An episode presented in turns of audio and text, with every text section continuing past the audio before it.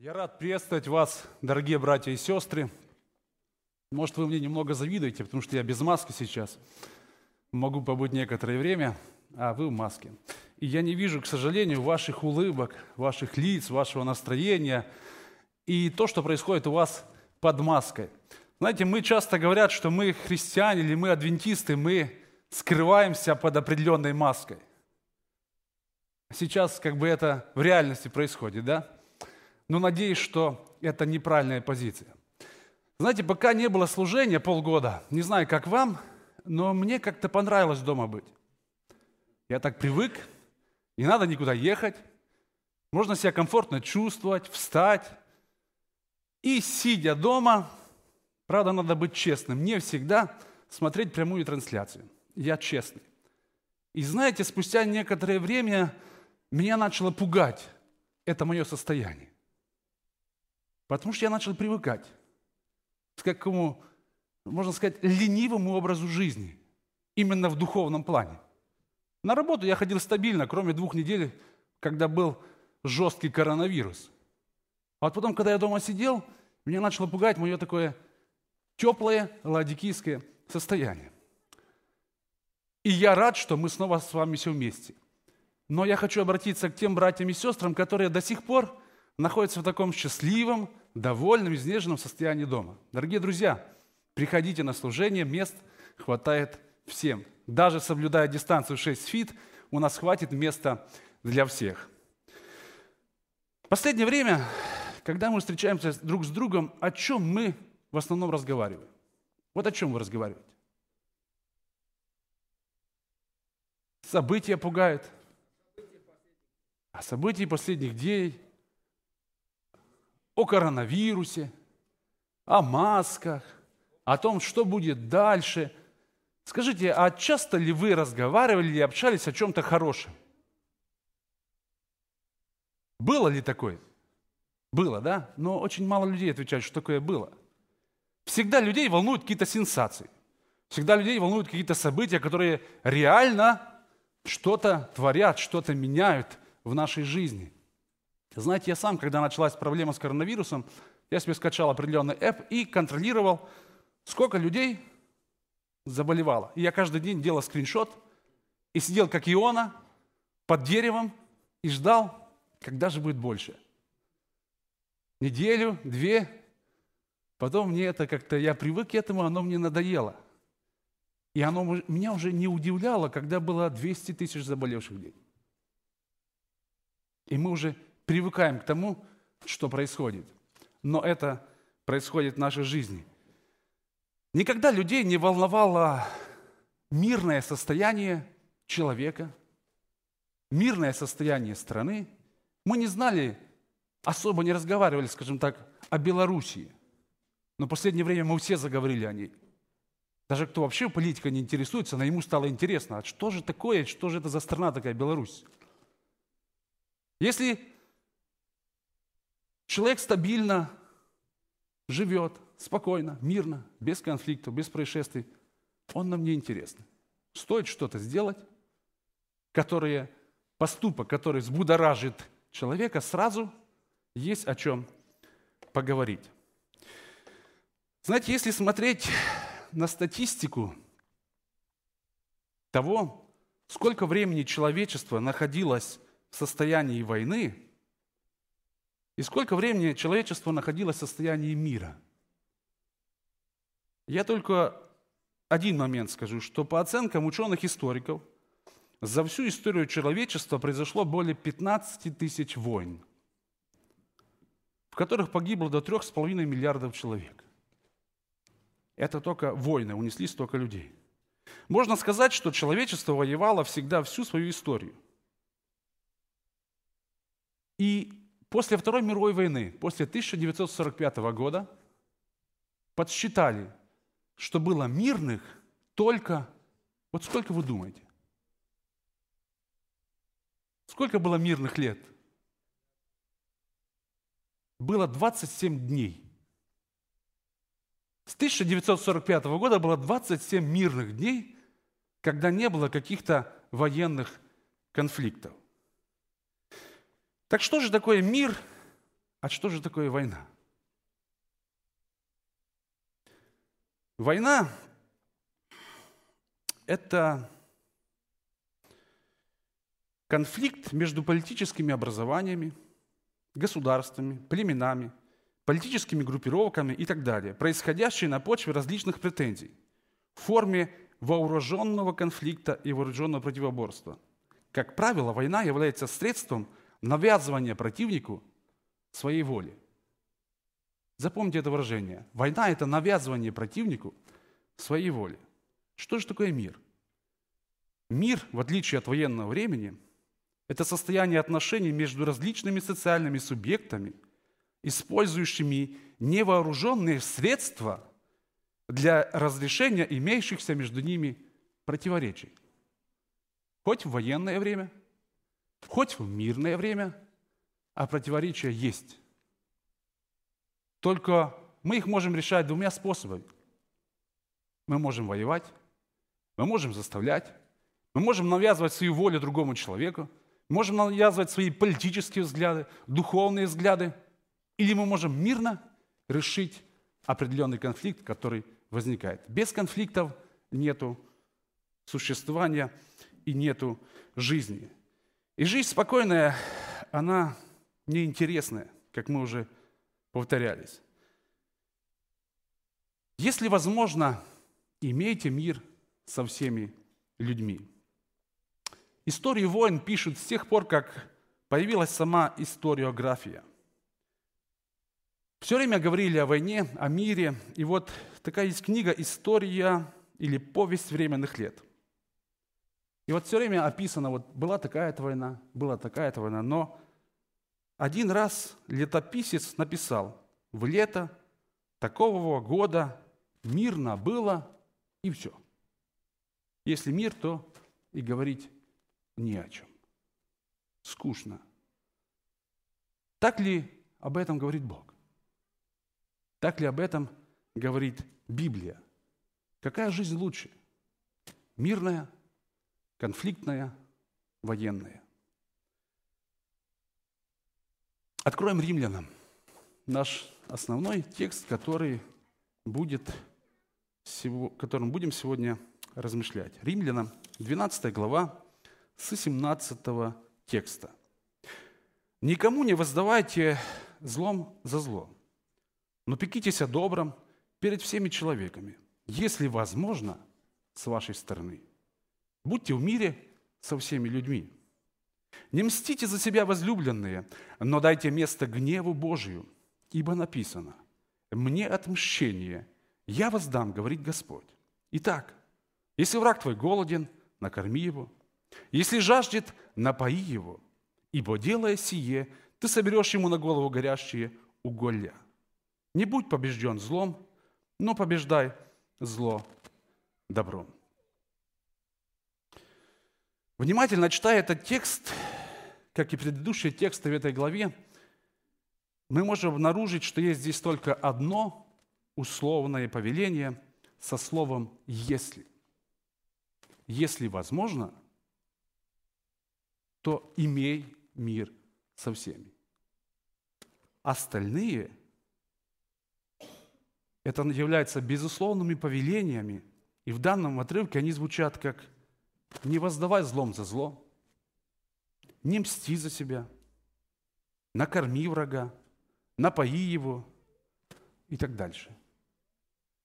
Часто говорят, что христианство или религия – это религия для слабаков – для людей, у которых нет чувства гордости, для людей, которые не могут за себя постоять. Иисус же учил, что если тебя ударили по одной щеке, то дай сдачу сразу две. Нет. Подстал другую. И много людей не воспринимают это. К сожалению, и мы часто это не готовы принимать. Что, живя с Иисусом, эта жизнь полностью противоположная той жизни – которые, может быть, мы привыкли видеть, которые мы бы хотели, чтобы она была именно такая. Бесспорно, проблема вражды – это одна из самых актуальных в истории человечества. особенно в современном обществе. Давайте откроем 2 Тимофея, 3 глава, с 1 по 7 текст. И найдем некоторые моменты или характеристика мира, в котором мы живем. Открываем, пожалуйста, 2 Тимофея 3, 1 по 7. «Ибо люди будут, начнем раньше, знать же, что последние дни наступят времена тяжкие». Скажите, мы живем в тяжкие времена? Аминь, да? Ибо люди будут самолюбивы, горды, надменны, недружелюбны, непримирительны, невоздержаны и жестоки. Это как часть того только, что там описано. Вы можете дома прочитать все остальные всю остальную характеристику людей, которые живут в наше время. Вражда и непримиримость – это бич общества, к сожалению. Отсутствие мира с Богом и самим собой делает человека несчастным существом. Оно лишает радости не только его, оно лишает радости всех окружающих людей. А зачастую отсутствие мира лишает смысла жизни человека. Непримиримость – это отсутствие общения с Творцом. Это ты себя лишаешь благословений в настоящей и будущей жизни. Евреям 12 глава 14 текста «Старайтесь иметь мир со всеми и святость, без которой никто не увидит Бога». Написано черным по белому, как мы часто любим говорить. Если у вас, если у нас не будет мира со всеми, то мы не увидим Бога. Мы сейчас начнем говорить, а вдруг, а так, а причины, а почему. Будем задавать очень много вопросов. Это не мимолетная фраза. Это факт. Это крик сердца апостола, водимого Духом Божьим, хорошо знающего сущность Бога. Его верность и истинность. Священное Писание призывает нас иметь мир не с нашими близкими людьми, не с людьми, которые нам приятны, не с людьми, которые нас любят, которые нас заботятся, а с людьми, которые нас не любят. С людьми, которые, которые нас обижают. С людьми, которые нам делают плохо, которые нас проклинают. Вот этих людей, с этими людьми нужно иметь мир. Без мира со всеми людьми, как и без святости, никто не увидит Бога. Никто значит никто, ни один человек. Бог не подкупен. Не увидеть Господа значит не только лишиться блаженного будущего, но и не иметь счастливого настоящего. А мы хотим жить часто и сейчас. И то, и другое немыслимо без общения с Богом. Апостол Павел не говорит, что хорошо было бы иметь, что хорошо бы нам как-то помириться со всеми людьми, чтобы этот мир обрести. Но в данном случае он говорит, нужно иметь мир со всеми людьми. Мир – это не только отсутствие вражды. Мир – это восстановление нарушенных взаимоотношений. Мир – это радость видеть друг друга. Это желание быть вместе с человеком, который тебе сделал что-то неприятное. К сожалению, мы часто слышим фразу «я простил, я прощаю этого человека, но видеть его не хочу». Это часто мы используем. Мы можем простить, но мы с ним не хотим видеться, мы с ним не хотим общаться, потому что он нам как-то неприятный. Это не прощение. Это мы пытаемся себя убедить в том, что мы сделали что-то хорошее. Слово Божье дает нам ряд простых советов, как достичь этого мира. К большому сожалению, для многих нас э, такие простые советы, они кажутся слишком простые. Мы хотим что-то более сверхъестественного, мы хотим более какого-то такого антуража, огромного такого чего-то, чтобы произошло, чтобы мы могли это сделать. Вспомним историю Неимана – Человек больной, приехал в другую страну. Для чего?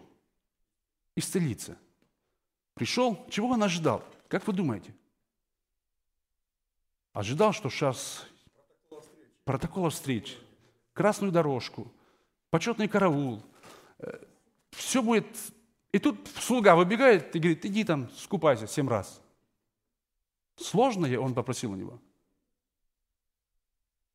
Для него да, это было для него унижение, но это был простой момент, который он ему предложил. Скажите, если бы он не послушал слуг, он бы исцелился? Так и мы. Если мы не прислушаемся к простым советам Слова Божьего, то мы не обретем так нужного нам мира. Проверьте свою посвященность Богу. Посвященность, она выражается в жертвенности – я делаю ожидаемое Богом от меня потому, что люблю Бога, потому что доверяю Ему, потому что хочу сделать приятное для Бога, а также потому, что Бог проявляет это же ко мне. Поэтому живите в любви, как и Христос возлюбил нас и предал себя за нас приношение и жертву Богу, благоухание приятное. Ефесянам 5.2. Любовь к Богу и людям выражается в жертвенности. Жертвенность, в свою очередь, это приношение Богу. Это благоухание приятное. Жертва исключает нападение. Жертва – это готовность к страданию. Пример – Иисус. Ведь Он, когда шел на крест, Он сперва не позвонил всем грешникам и сказал, а почему вы это сделали? Почему я из-за вас должен страдать? Вы не могли себя как-то по-другому вести? Вы не могли свои грехи исправить? Почему я должен страдать ради вас? Он посвятил себя Небесному Отцу. Если мы дети Божии, то мы должны посвятить себя Господу и подражать Ему. Если мы нашу жизнь посвятили Богу, Он поможет устранить конфликты, которые возникают в нашей жизни, и дать нам божественный мир.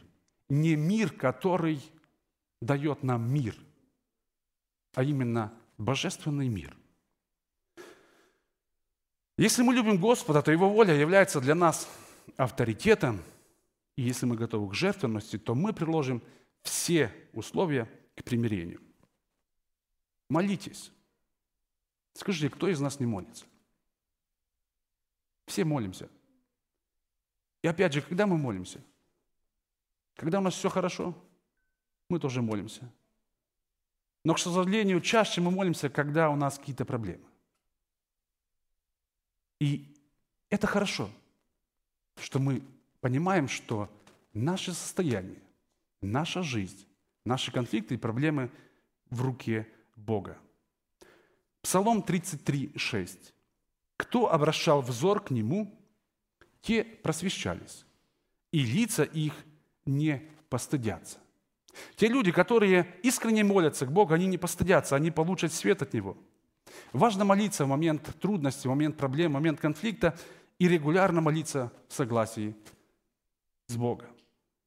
Очень важный момент, если бы вы могли молиться с конфликтующей стороной вместе. Это в идеале, если это возможно. Ищите помощи в Слове Божьем. Это важно знать не только во время конфликта, но и в любое мирное время. Больному человеку нельзя помочь не может помочь экстренная терапия, если долгое время он пренебрегал советами врача, не заботился о своем здоровье. Важно, чтобы Слово Божье стало авторитетом для нас. Если мы не кушаем, как долго мы проживем? 40 дней? 50, да? Если мы не насыщаемся духовно, скажите, мы обречены на духовную смерть? Мне кажется, что это естественный момент. А Библия нас учит, что принцип мести или принцип зуб за зуб, он неприменим. Иисус любит независимо от того, как мы относимся к Нему. Что было бы, если бы Иисус поступал с нами по принципу зуб за зуб, око за око? Было бы очень сложно нам противостоять. Когда у нас есть конфликт, мы должны думать о последствиях – о, если бы они рассудили, подумали о сем, уразумели, что с ними будет. Конфликт пройдет, война пройдет. Наступит определенное мирное время или наступит выбор, который мы сделали и с которым нам придется жить. Он может быть нам приятен, а может быть нам неприятен. Поэтому надо думать и о последствиях. Часто еще есть такое выражение, что вот у меня проблема с определенным человеком, но проблем с Богом у меня нет. К сожалению, это самообман. Если у меня есть проблема с моим ближним, то естественно, что в первую очередь у меня огромная проблема с Богом. Прощайте и просите прощения сами. К большому сожалению, мы часто слышим простить человека, который столько сделал. Да нет, ни за что. Простить человека, который нас обидел, и который не просит у нас прощения, это намного еще сложнее. Мы всегда ждем, чтобы нас как-то приняли. Но Иисус учит нас не не этому. Вспомним э, притчу, которая записана в Матфея 18 главе, 23 и 25 текст. Помните притчу? Давайте прочтем этот текст, пожалуйста. Матфея 18 глава,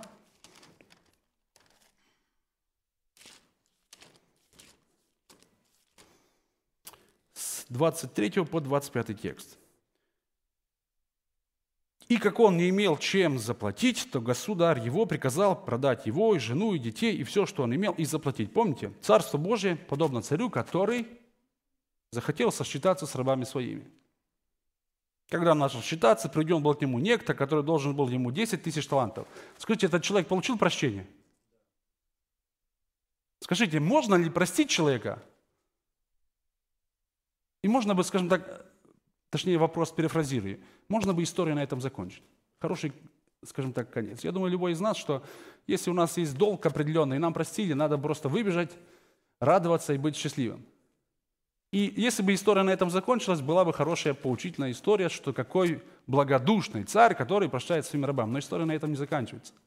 Вот человек, которому была прощена очень большая сумма денег, он выходит и увидел своего должника, который должен был ему вообще мизерную мизерную сумму по сравнению с тем, что простили ему.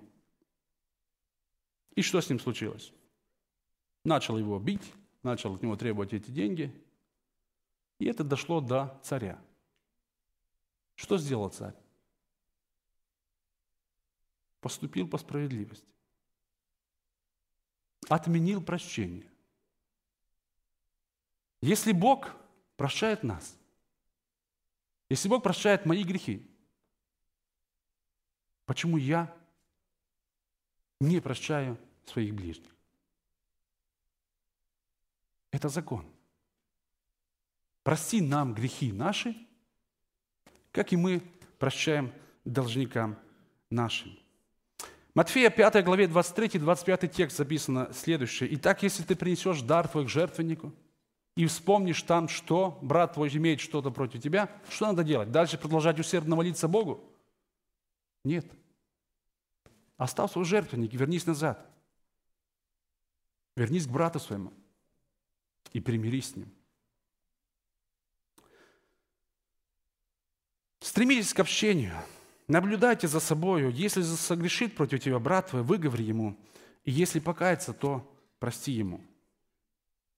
Часто приходится сталкиваться с ситуацией, когда конфликтующие стороны избегают друг друга. А бывают и скрытые конфликты – Бывает, когда война объявлена одной стороной, а другая об этом ничего не знает. Так может случиться, что часто поступок, с одной стороны, неправильно понят и неправильно интерпретирован другой стороной. Прилагайте усилия для восстановления мира. Можно много знать о том, что нужно делать. И, как всегда, мы, адвентисты, нас часто осуждают, что мы очень много знаем. Да, мы знаем, но это, этого не хватает. Надо еще это применять в своей жизни. Я бы хотел в заключение рассказать одну вымышленную сказочную историю. О том, как следует относиться друг к другу. Однажды к людям, желающим мира во всем мире, как раньше мы, помните, на 1 мая мир во всем мире, мир, труд, май,